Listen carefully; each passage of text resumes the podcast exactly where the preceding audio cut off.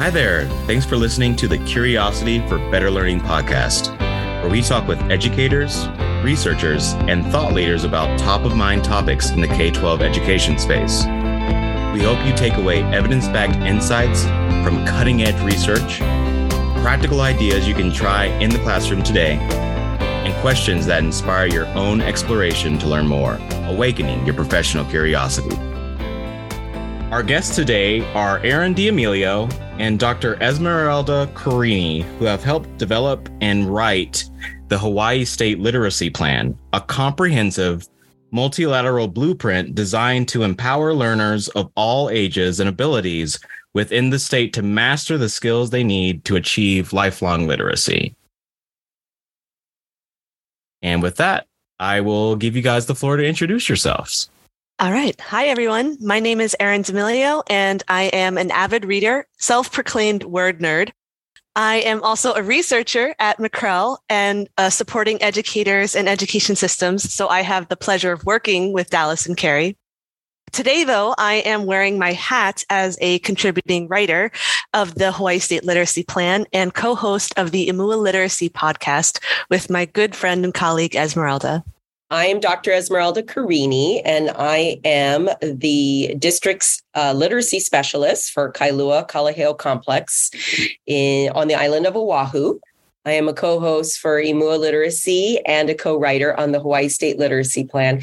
And I also sometimes lecture at the University of Hawaii um, around literacy methods for elementary and secondary teachers.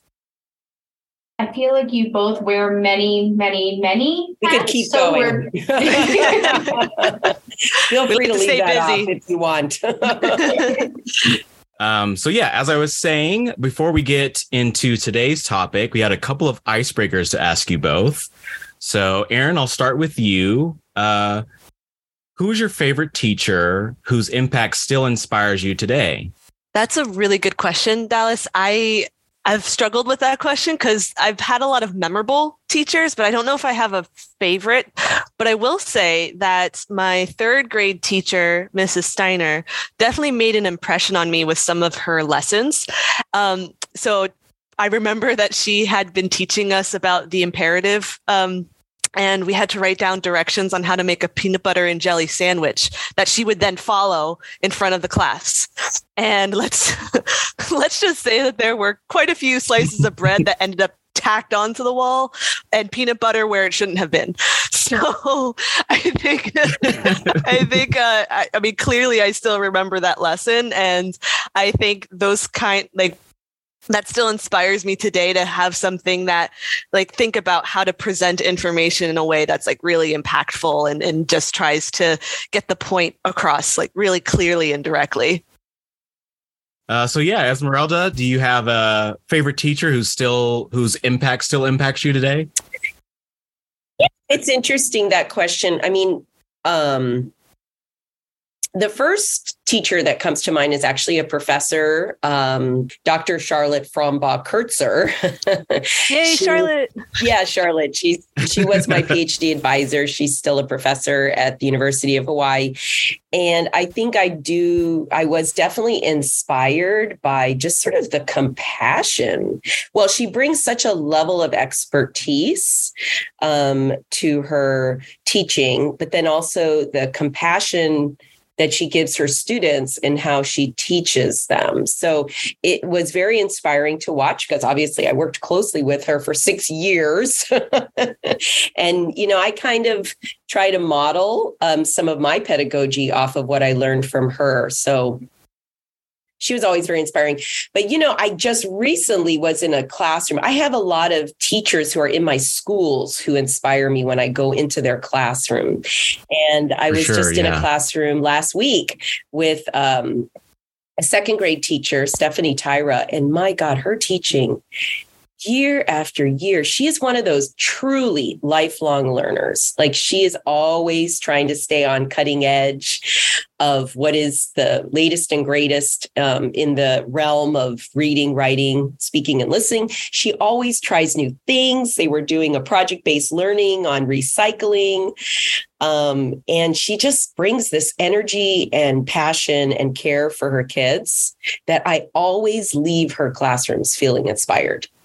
Like, how wonderful for her students too. I know. And she, and it's so funny after that visit I did last week, she emailed me and she's like, "Can you give me feedback on how I did and and you know what I could improve on or whatever?" Um and I mean, I always think we always can be improving, but she is that Right, I always right. say to teachers that um, a reflective teacher is an effective teacher.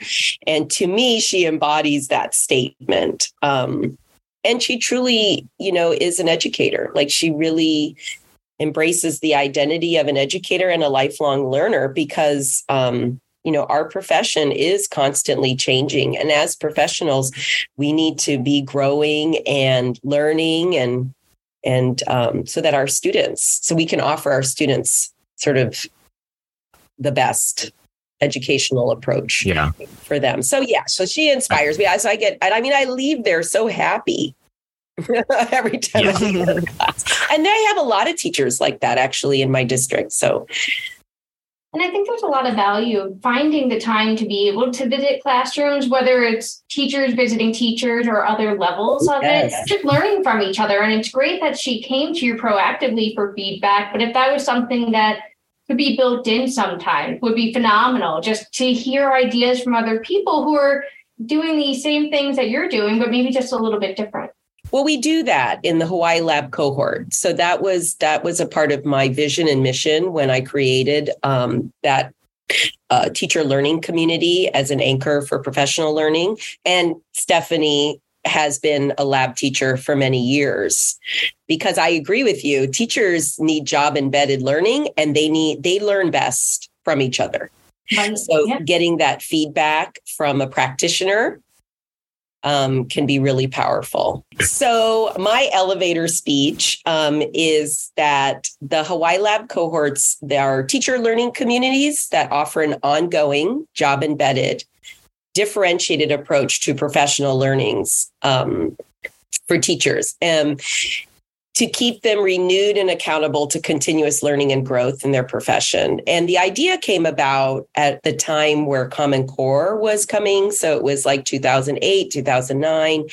And I was working with my superintendent. We were kind of getting ready for Common Core. And I was telling her, you know, with all of these new standards that really require teachers to help their students take action on their learning, um, if we want teachers to help students be able to do do that, they have to also learn in a different way. And so I went down this sort of rabbit hole of research around professional learning and basically um, use that research to create the model and framework that we use in the Hawaii Lab cohort. And so we've, gosh, it's been almost a decade now that we've been um, doing them. We've had many different types of cohorts, but a lot of our cohorts are reading cohorts, writing cohorts, but we've had assessment cohorts, science cohorts, math cohorts, UDL cohorts. Um, and I think next year we're going to have a co teaching one. Um, but again, the idea is it's a teacher learning community. So, t- so we're prioritizing the teachers' learning first to impact the students' learning. But if you want to get kind of researchy, they're also truly a community of practice. So they voluntarily come together to extend their learning around a topic or a content, you know, a, a, strategy or skill. Like, for example, writer's workshop um, we had one of those cohorts one year and it was great because we had a variety of learners so we had people who are just starting their background knowledge building foundational knowledge around the the uh, writers workshop and people had who'd been doing it for years um, but yet we chose i think the um, practice of conferencing within a workshop And so that was sort of the skill everyone was trying to extend. And we would do professional learning around it. We'd go in and observe each other, giving conferences, give feedback around whatever their their teacher goal was for that.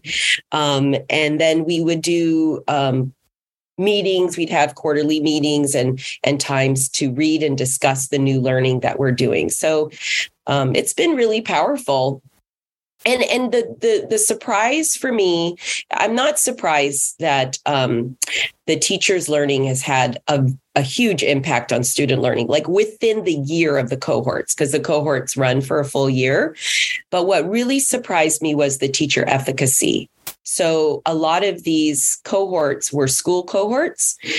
And so about six or eight teachers in the school, and they really changed the climate of the school.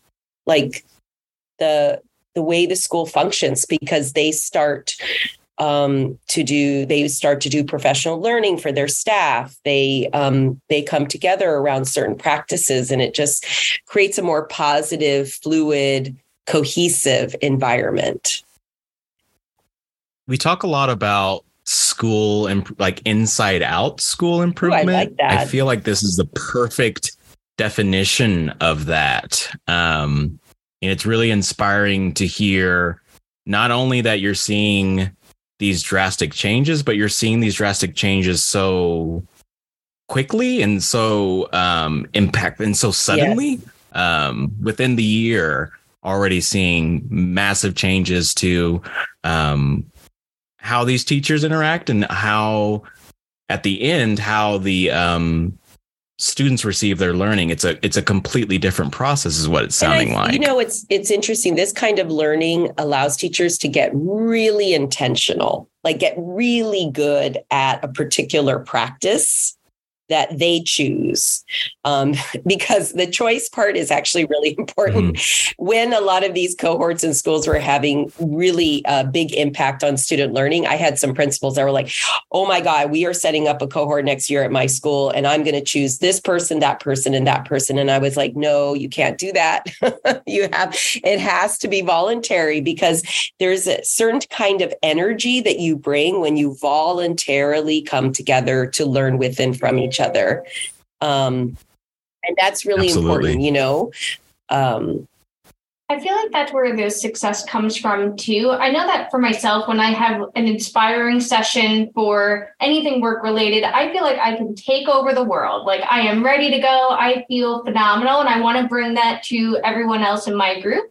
And so I'm sure a lot of the time that's what they feel like walking away. I've learned so much, I gave so much, and now I can make greater impacts and it's manageable. I think a lot of professional development that happens at schools for teachers, there's just way too many initiatives going on. Um, and so you never really go deep into one particular practice and actually get to experience success around it because you're trying to do multiple things at one time. So these teachers are really intentional. Like, for example, the writing workshop cohort, they were going to get really good at writing conferences because that's the heart of any workshop model. Um, and so through their writing conferences with students, they were able to impact the student writing overall right? And they felt good about it at the end of the year. So they not only build a shared uh, knowledge base around writing conferences, but shared language. Um, so when they went in to give each other feedback, they had similar schemas, right? Because there's nothing like giving right. getting feedback from somebody who doesn't bring the same level of background knowledge as the person who they're giving feedback to.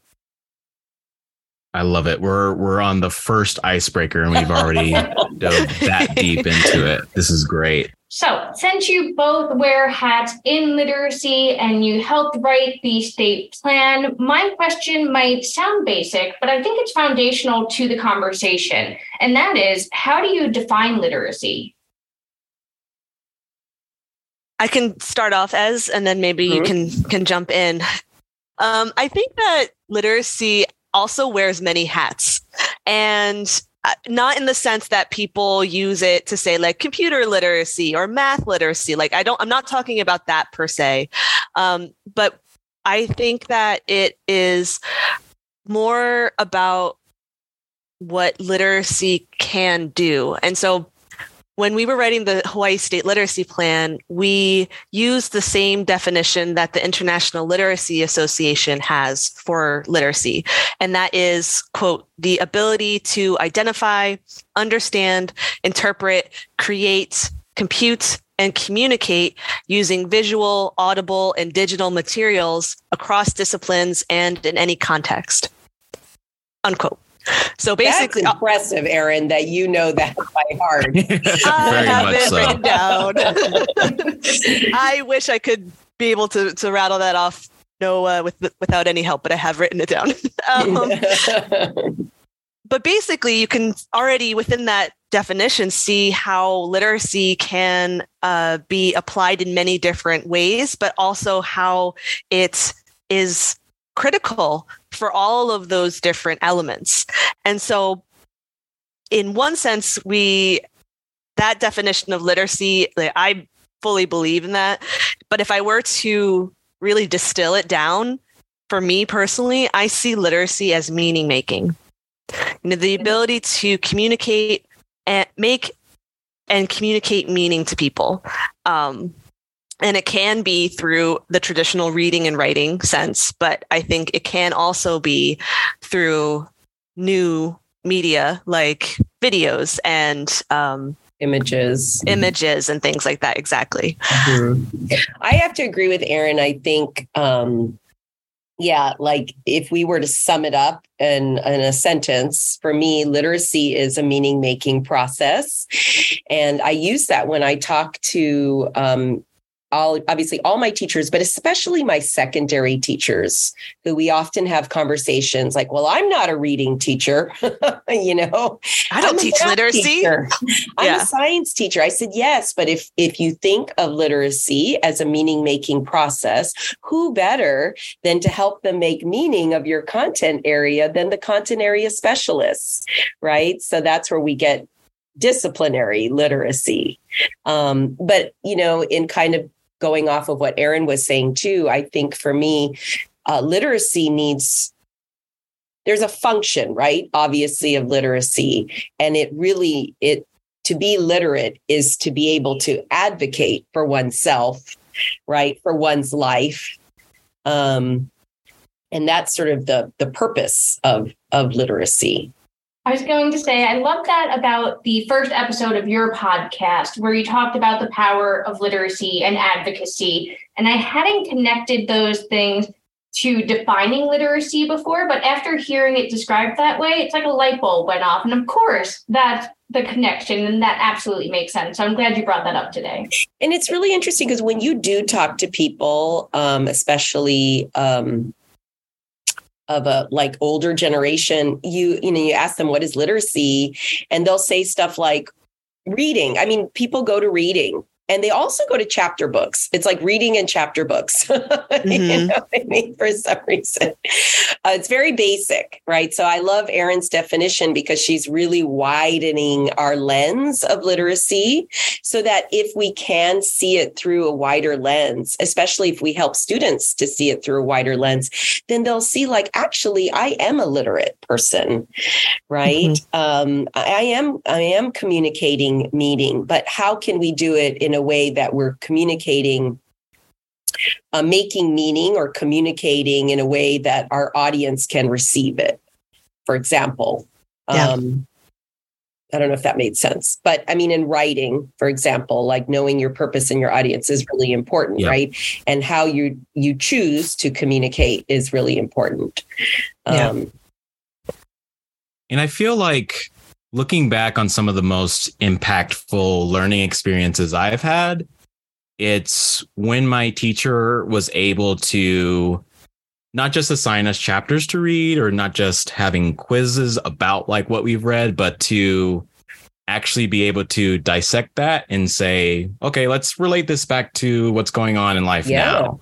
Does this um does this reading relate to a, a relevant topic? That's in the news right, right now? Does this relate to something that's going on in our community uh, right as we're speaking? Like the ability to kind of connect the material back to real life and to be able to apply that I think is a really powerful uh, way actually, to learn. Actually, it's actually a very powerful cognitive strategy, right? Because don't they yep. say yes. you can't learn yep. anything new that you don't already know something about?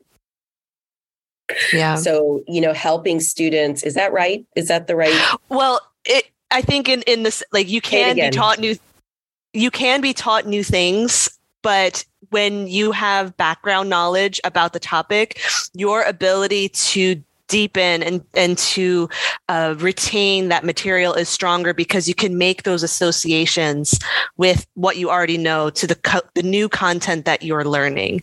So it, it's not that yeah. it's not that we can't learn anything new, but when Actually, we I have, do think that's the quote. I do think that's the quote. You can't learn anything new that you don't know anything about already.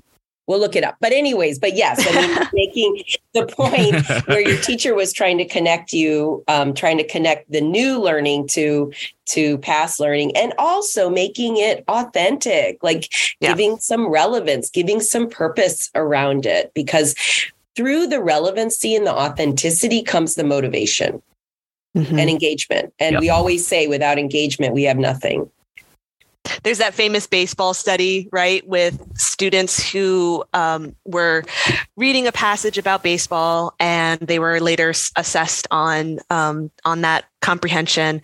And students who didn't have any background on baseball and they were not as strong readers, they performed worse than the students that that were also not as strong readers, but they had better baseball background knowledge. And so even though like that background knowledge actually kind of erased, not fully, but really kind of um, helped those struggling readers with comprehension because they could use that knowledge and answer um, you know those Absolutely. comprehension questions and so I, you know just to underscore what ez was saying that when we have the ability to connect to what we learn, what we already know, to what we're learning, um, makes huge differences in the the results or the outcomes, whether they are academic outcomes or other, you know, general life outcomes too. I'm curious what your guys' definition of literacy is.